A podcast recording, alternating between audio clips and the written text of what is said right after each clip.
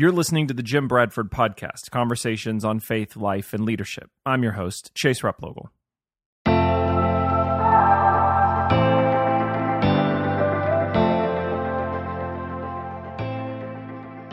We live in a culture that has elevated what you feel to the seat of truth. What you feel becomes your perspective on life and your impulse to action. But Pastor Jim explains why feelings should be seen as followers, not leaders. This conversation will help you gain better perspective about what you are feeling and help you build the emotional capacity necessary for stamina and longevity in ministry. You'll learn to stop asking what you're feeling and gain the necessary skills to begin asking why you're feeling it. You'll also get some examples of the way in which your thinking can impact what you're feeling. It's a really practical conversation, a helpful one, one that helped me gain some better perspective, and I know will for you too.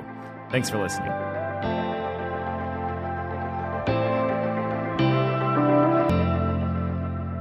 Well, Pastor Jim, it's good to be together, and uh, we're continuing some conversations in the last section of your book, which is really on stamina. So, lead so that others can follow. The final section of it is how do we have stamina for ministry, perseverance through ministry. Last week we talked about uh, how physical health is a key component of that stamina. And this week we want to talk about the topic of of emotional capacity. You you write at the beginning of that chapter uh, these two phrases that you want ministers to have missional courage, which sounds familiar to some of our past mm-hmm. conversations, the importance right. of mission.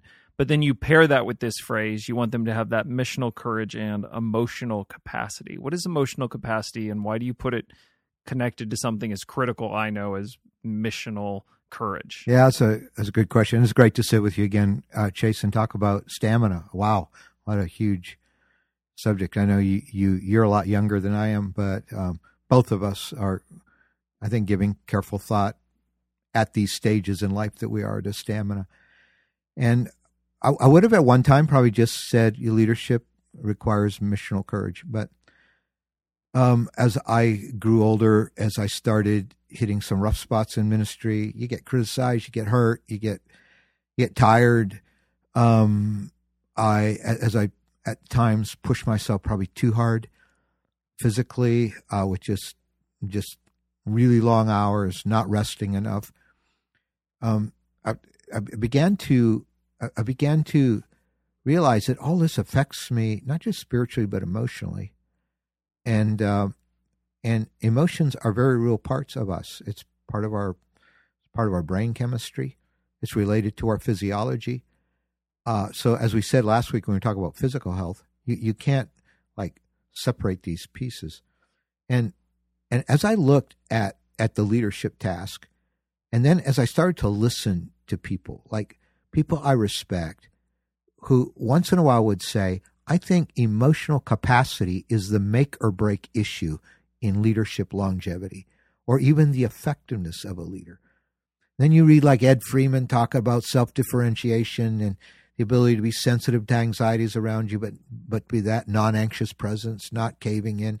I mean, that that's an immense amount of emotional management. We talked about change management is emotional management. Uh, we, you know, and I just came to to realize, you know, I always when I was young, and you know just kind of full of the spirit which i want to be now too but but I, I, just always talked about the spiritual part of it.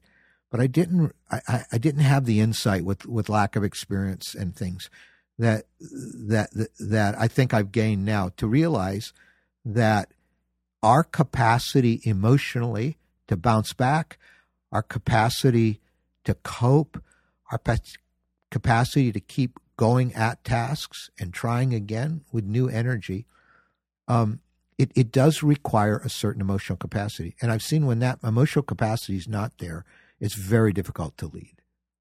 You write in the book that uh, feelings, these emotional experiences, um, are often are often not the cause but the effect of something that you can actually right. pay attention to these things and not just see them as truth i feel this way therefore final conclusion that's w- what it is but that they're kind of indicative often of other things going on and it's that awareness um, that's a critical piece of this having this emotional capacity over a long period of time the stamina of being able to yeah. deal with those emotions yeah it helped me it helped me to to to eventually learn that that I live in a culture that makes feelings the leader of everything.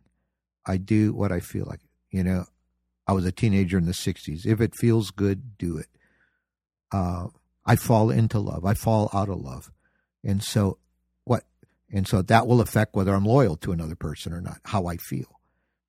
We, we've we, we've uh, deified feelings uh, in in our culture when when feelings were never designed to be leaders.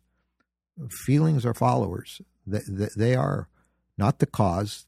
They're um, they're the effect, and and feelings are, are really affected foundationally by what we tell ourselves. By and we can get very biblical here. You know the truth, um, telling yourself the truth, uh, what it is you believe about yourself, what is it you believe about your self worth, what all that self talk inside of us, how we interpret events. Like you and I could could experience exactly the same thing, but interpret it in very different ways. And you could come out of that event a happy camper, and I could come out of it depressed because of how I take that one event and my perception of what happened, and then my self talk gives its meaning, gives that perception some kind of meaning to me, and and that will affect how I feel. And so, you know, um, right thinking ought to lead us, not feel, and feelings ought to follow that because that's the way it works in our lives. But what we've done is reverse that and make feelings a leader, and uh, and then let how we feel determine how we're cognitively going to reinterpret the world around us. That's a very frustrating way to live. I mean, it's appealing at first, but it's very frustrating because you all you want to feel good, right? So, so I'm going to do what makes me feel good. But those feelings really are the product of what you're telling yourself in the first place. So you got to be very careful uh, how that how that works. And I'm not a, a PhD psychologist by any means, but I have come to really appreciate the power of truth and and uh, and and and, I, and the power of what Paul said when he said, "Whatever is pure, whatever is good, whatever is holy, think on these things." I mean, there there is just a redemptive discipline in our brains that that that, that becomes a part of our spirituality. It doesn't fight our spirituality if we're just focusing on the lies and and everything that's wrong. And so th- th- that's how I see feelings being followers rather than leaders.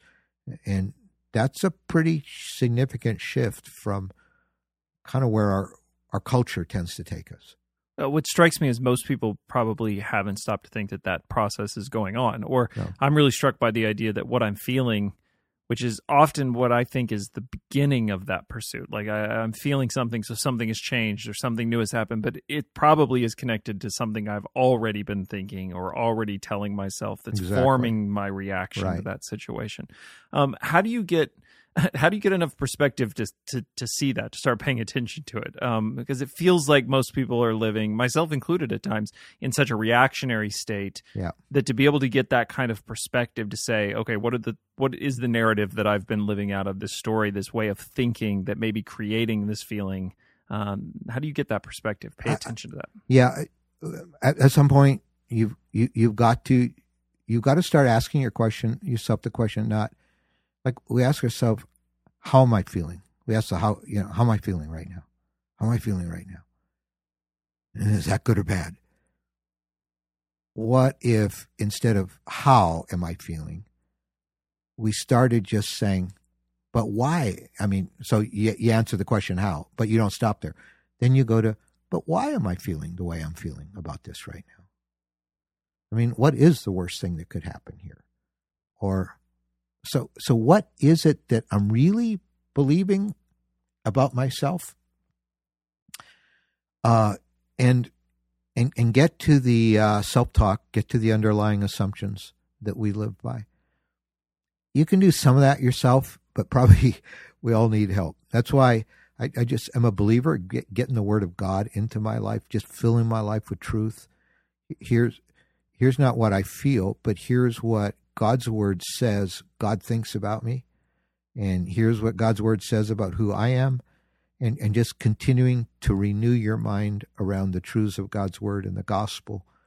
Um, I mean, what if you actually became convinced that you are loved by a holy God, that you are a child of the King, that you are filled with the power of the Holy Spirit, that you had the authority of His Word in your life, that you are more than a conqueror. And this is going past positive thinking because positive thinking often doesn't have a foundation of truth to it.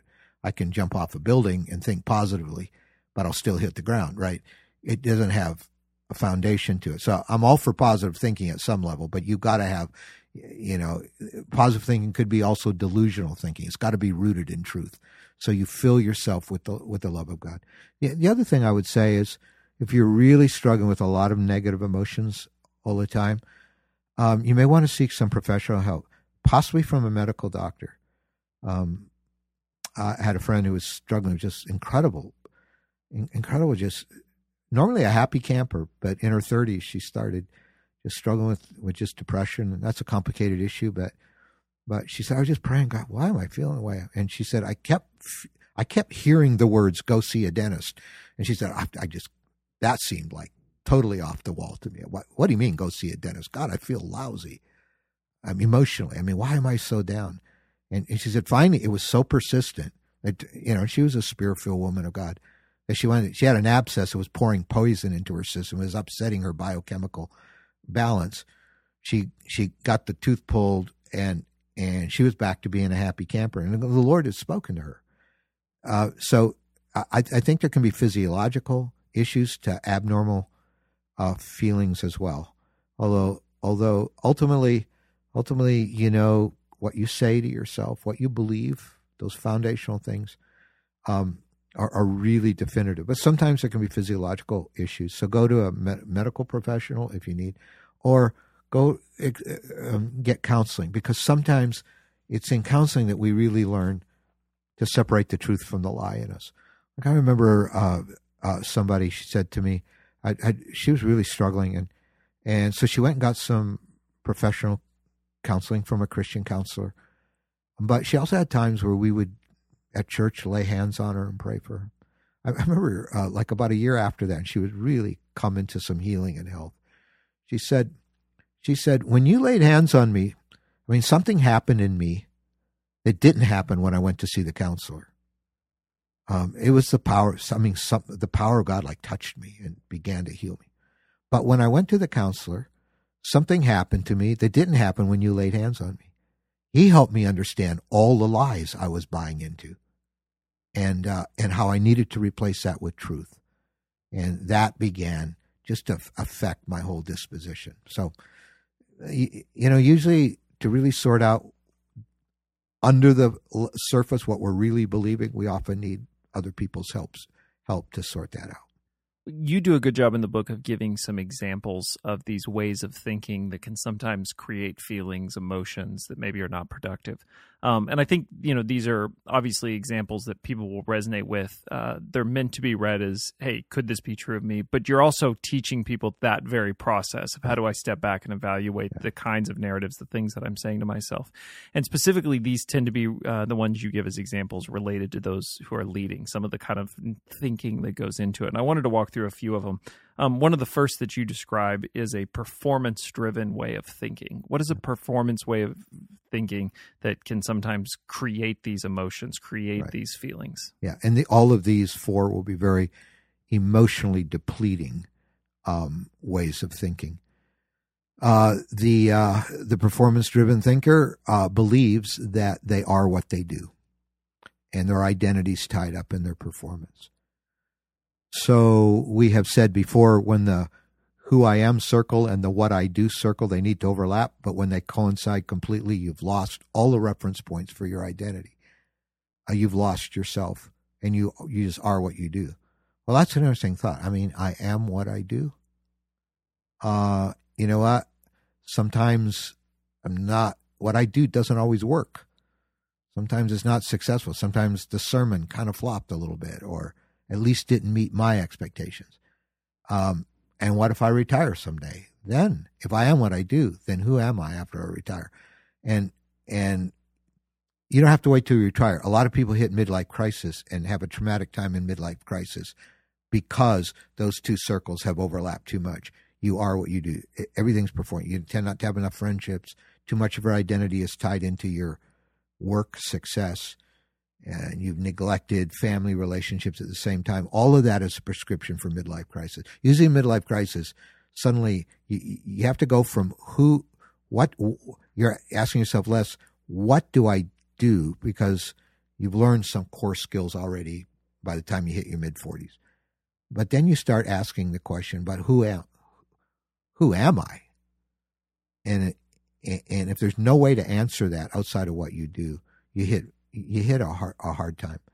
So, I I am what I do. Just that performance driven thinking. I mean, everything about my identity, everything about my worth for Jesus, depends on how productive I am for Jesus. And you know, when I hit the wall with this at 29 years old, and the Lord set me aside, asked me to spend every Saturday night on a date with Him, and I couldn't pray for the church. I couldn't pray for what I do. It was just me and Jesus. I had to realize that I was his treasure even when I wasn't being productive. But meanwhile, the Lord was saying, You're so productive for me, and you do so much for me. It's like you and I don't know each other anymore. So. Yeah, and I guess the way this ends up creating those emotional experiences, somebody can be experiencing this um, lack of fulfillment, this sort of restlessness, and not be able to articulate where that's coming from and say, mm-hmm. "Look, I've been successful, things have been going well. Why am I feeling this? What it is?" And not not be able to connect it to this sort of pattern of thinking that's yeah. been developing over decades. Yeah. Um, the second one of those you describe is perfection based thinking. Um, what is the danger of perfection based thinking? The performance based thinking believes I am what I do. Perfection based thinking says, and what I do I need to do perfectly. So there's an impossible standard. You will always be failing your own expectation. Your self talk will go crazy. And and that too will will affect you emotionally. I think the performance driven thinker is handicapped at certain points in their lives, um, like you said, and and uh, I get fired. I don't perform that well. I, I mean, you know, you start you start. F- I mean, those are all very negative feeling producing kinds of events. The perfection is like the perfection centered person is just is like on steroid. This is this is performance driven thinking on steroids with this additional expectation that you can't do things without doing them perfectly. So those those people are sometimes procrastinators. I'll put off doing something uh, until I feel like I can do it perfectly. Sometimes I've known leaders who who get a little too passive because they won't try something until all the ducks are lined up in a row, everything's perfect. And uh, and, and, and what you do is you're just constantly disappointing yourself. Um, it's a very impossible standard to live with. That what I do, I have to do perfectly, and you're also hard to live with. you're a perfectionist uh, you're you're inducing um, you're inducing some negative emotions in the people around you too, because uh, it's tough to live with a with a perfectionist um, who you perceive you never match their standards. And uh, you know, my wife's a self-confessed semi-perfectionist. The big thing she says is that my perfection on a scale of one to ten doesn't allow a five. It's just either either it's all it's all terrible or it's all wonderful. And I, I, I can't I can't think in those nuanced intermediate. Yeah, it's not perfect, but it's fine. It's wonderful. Yeah, no, yeah, this might be wrong. That might be wrong. I have a pastor and he's great at this and this and this, but he's not great at that. So therefore, he's not a good pastor at all, right?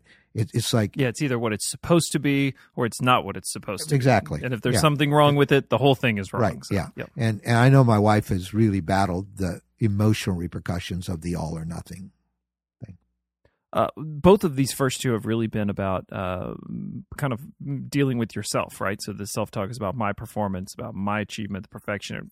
It impacts the people around you. Um, but in the third one, you talk about there's a narrative, a way of thinking that is all about people pleasing yeah. and the dangers of it. People pleasing. Uh, uh, Jesus accused some of his religious critics of loving the approval of people more than the approval of God. You know, do we fear people more than we fear God. Uh, so there's a lot of spiritual implications to this one.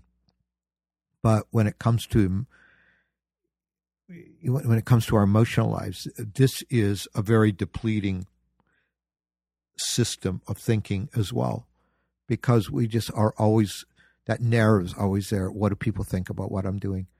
Um, it's just an exhausting narrative. It just wears you out emotionally, and uh, and and and you probably then start to put too much identity into what people think about you, and it's counterintuitive because in ministry, it's generally hard to lead people that don't like you.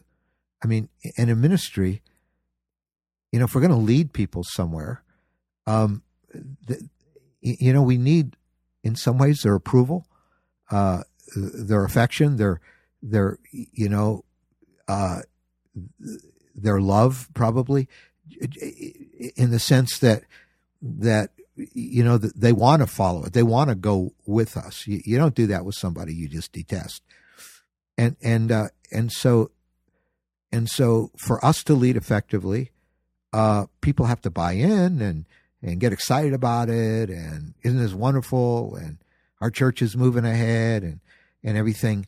So if i'm leading that moving ahead process uh, I, I need people responding positively to me however you can cross a line in which at an identity level you just need people liking you too much and pretty soon and the danger of this kind of especially leadership in in a in a religious setting like this, a spiritual leadership, uh, you can you can subtly cross the line when all your life. Sometimes this manifests in pastors later in their life. All their life, I mean, their success has been so conditioned in people responding favorably to them that pretty soon you, you don't. It has become a part of your identity. You just need people always to be responding favorably to you. And uh, the fact is, is like being a perfectionist. I mean, if every if, if you're expecting everything to be perfect, forget it. Uh, you're, living in a fantasy world, and, and you're setting yourself up for nothing but disappointment after disappointment after disappointment. And the same is if if if, if you're living in two people pleasing. This is a big one for me. This is a big one for. I don't know if you you struggle with it, Chase, but yeah, I was going to say uh, the season of COVID seemed to be an oh, opportunity oh, yeah. for me to realize how much I did struggle oh, with people pleasing because when all of a sudden it was impossible to please everyone, yeah. you real I realized how much how much emotion that created in me. I you know. know. just the ability to make a decision. Yeah. It was I found it more challenging than I thought it would yeah. be. Exactly, I experienced exactly the same thing. COVID and um and you know kind of a, uh, the political discourse and the real and even its overlap into moral issues that would be biblical issues. I mean, it's hard. I mean, you, you, these days, you're just walking on eggshells, right? I mean, you get judged for anything you say in a little bit the wrong way, and you get judged also for what you don't say. And uh, you know, and you get letters on this. At least I do some, and you, you know, I mean, it, it, I can just get into emotional turmoil over all these things, and so I've just got to you know, this is what this is why missional courage is important in leadership. Remember, we said leadership is requires missional courage as well as emotional capacity, and and you're not going to please everybody, and it can really do a number on you, um, emotionally if if if you're not careful. You don't want to go the other hand and where, where I'm just I'm just isolated from people, or I could care less what anybody feels. No, obviously you don't want to do that. We love people, we care about them, and and and and we want to learn from our critics too but just this idea of constantly constantly needing to please people to feel good about myself uh, will be a no-win thing. You're going to hit the wall emotionally eventually. Uh, the final of those four that you cover in the book is a problem-centered thinking. Maybe not as uh, initially obvious as the other three. What do you mean by a problem-centered thinking? Yeah. You, you know years ago i was kind of my personal prayer life I, I found myself kind of resisting like I had to push myself to go pray because I I start prayer feeling fine. By the time I was done my prayer time, I wasn't feeling fine because prayer requests remind you of all the all the hard things, right? Mm-hmm. I mean, you, you know, your prayer requests aren't usually about things that are going well. They're things about not going well. It's not usually your prayer requests aren't for people who are healthy, it's people who are sick in the hospital, right? And so I just found myself getting loaded down in prayer uh, with, oh, yeah, it just reminded me of all the people are hurting out there, all, all the needs out there. All, you know, your, your prayer list can depress you if you're not careful. So I, yeah, I, I know this. My... This has been for me, if I could say, one of the real challenges of pastoral ministry that I've sort of struggled with as well too, and that I know most of the people with smaller congregation.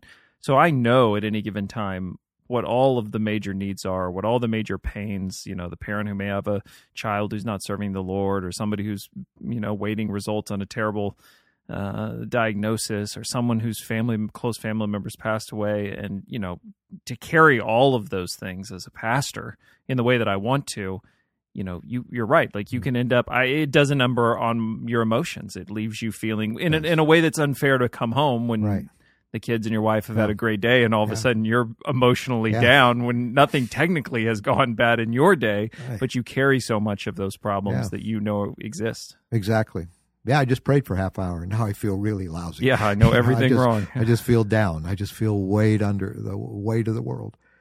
And it doesn't help you in any, in any i mean it, it deplete i found it depleting.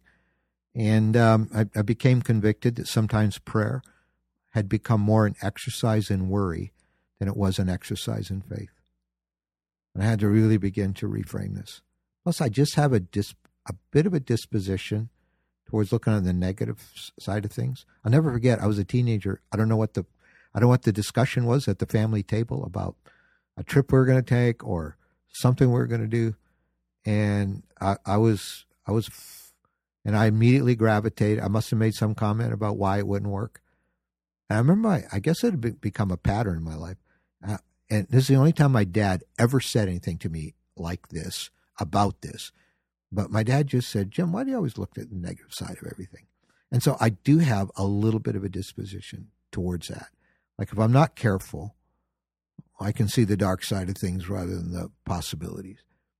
And so I've, I, have had to learn to see that transformed in my life, change my thinking, trust God's spirit, and you know, I love the fact that the that one of the gifts of the Holy Spirit is actually faith. It's one of the like nine gifts in 1 Corinthians 12, along with healing and and the word of wisdom and the word of knowledge. It's actually a gift of the Holy Spirit, faith. And um, I, I want to pray with faith, and so I want to focus on God's greatness, the greatness of God, not the greatness of my problems. I, I just found that that problem centered thinking early in my life was starting to become a bit of a pattern. And so I was always wait, walking under the weight of the world. Whereas Jesus then comes along and he just blows my categories by saying, Come unto me, all you who are weak and heavy laden, and I will give you rest. It's like, it's like that. That's a spiritual rest, but that's an emotional rest. I mean, that's a holistic rest. You're not going to be fretting. You're not going to be weighed down. It's just going to be, ah, the burden's lifted. Why? Because Jesus is bearing that burden with me. And I, I just had to, had to do things like starting prayer times with praise rather than just starting with the problems and, and, and just reframe it and ask for that spiritual gift of faith and, and, and just retrain the things I was telling myself um, in terms of that thought pattern, just being problem centered all the time, uh, so that so that I, so that I'm, I'm I'm not as burdened emotionally. It's not a good way to live. Jesus said, "I'll give you rest." Well, before we go to prayer, maybe um, maybe you could sort of speak to this and then take us right into prayer. Um, how, what are the tools that the gospel gives us, that our faith gives us, to reset these ways of thinking? If you resonate with these, or you're seeing some of these, maybe a way that you could talk back to yourself and introduce right. a new way of thinking, a new narrative that is more truth true to the gospel, true to this faith we have. And then maybe that we could do that in a moment of prayer, just yeah, that exactly. the Spirit would lead us into those true things. Well, let's go through those four thinking patterns. So that's a fantastic question. First of all, performance driven thinking. Uh, the gospel addresses my identity right out of the chute. I am loved by God in spite of my performance. Uh, the reference point for how I feel about myself is not rooted in my performance, it's rooted in the action of God towards me by giving his son to die in my place on the cross, deserving none of it. to the place where there's not a thing I could quote unquote do to make him love me more or make him love me less. In the new covenant, I'm secure in him. I'm his child. That's the ultimate reference point. And then, and, then the perfection driven thinking, uh, he, he, becomes my perfection, right? I, I don't have to make everything what I want it to be. He's the Lord of my life. He's sovereign. Uh, and other people aren't my problem, they're God's problem.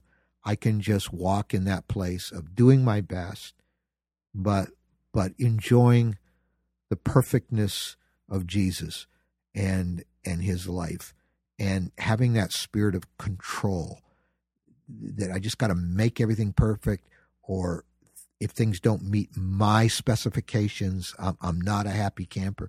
I mean, part of surrender to the lordship of Jesus is a heart of the gospel as well. It just releases you from that, and then and, and then and then that that uh, whole area of people pleasing. You know, when when you're loved by God and when His word is in your life, the, the gospel the gospel means you don't have to have the last word, and you don't have to like being be being liked by people either. On the other hand, it's like it's like uh, it's like you're loved by Christ. You're a new creation in Christ. He is not fixing fix. He's not causing you to fixate your attention on yourself. The gospel will begin putting our attention on how we can care for others. Uh, and we just we just know we won't please everybody. But instead of people pleasing, it's people caring that the gospel brings. He gives you a real new heart for people, and then and then the problem centered thinking. You know, I'm, I'm so grateful that there is rest in Jesus. So I'd be I'd be happy to yeah, pray I think that that's way. wonderful. Thank you, Lord, for the new creation. Thank you for gospel. Thank you for truth that sets us free. And I just pray, Lord, that you will help us with any level of performance uh, drivenness in our lives. My God, some of us are just too driven. There's just I, I pray that the gospel will free us today. I thank you that the gospel means what I do or don't do can't can't deserve your love anyway and your grace. It's freely given to me. And I just pray grace to all of us, Lord.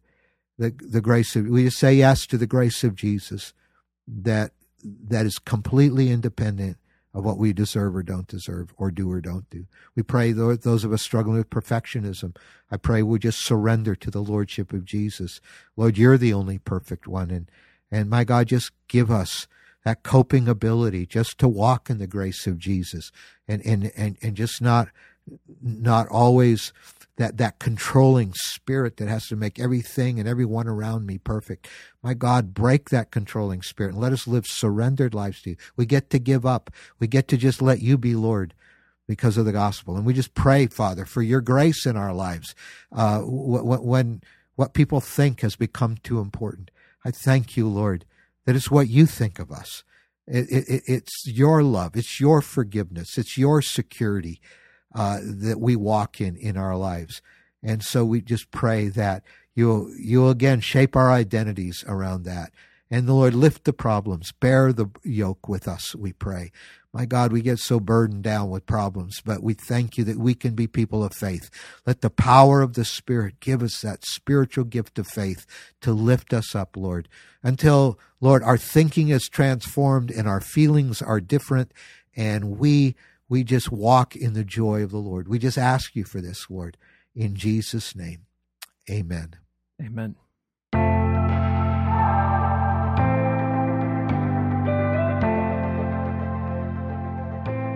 You've been listening to the Jim Bradford podcast. We would uh, really appreciate it if you would take the time to leave us some feedback on the show. You can do that by leaving a rating or by typing out a review wherever you listen to podcasts.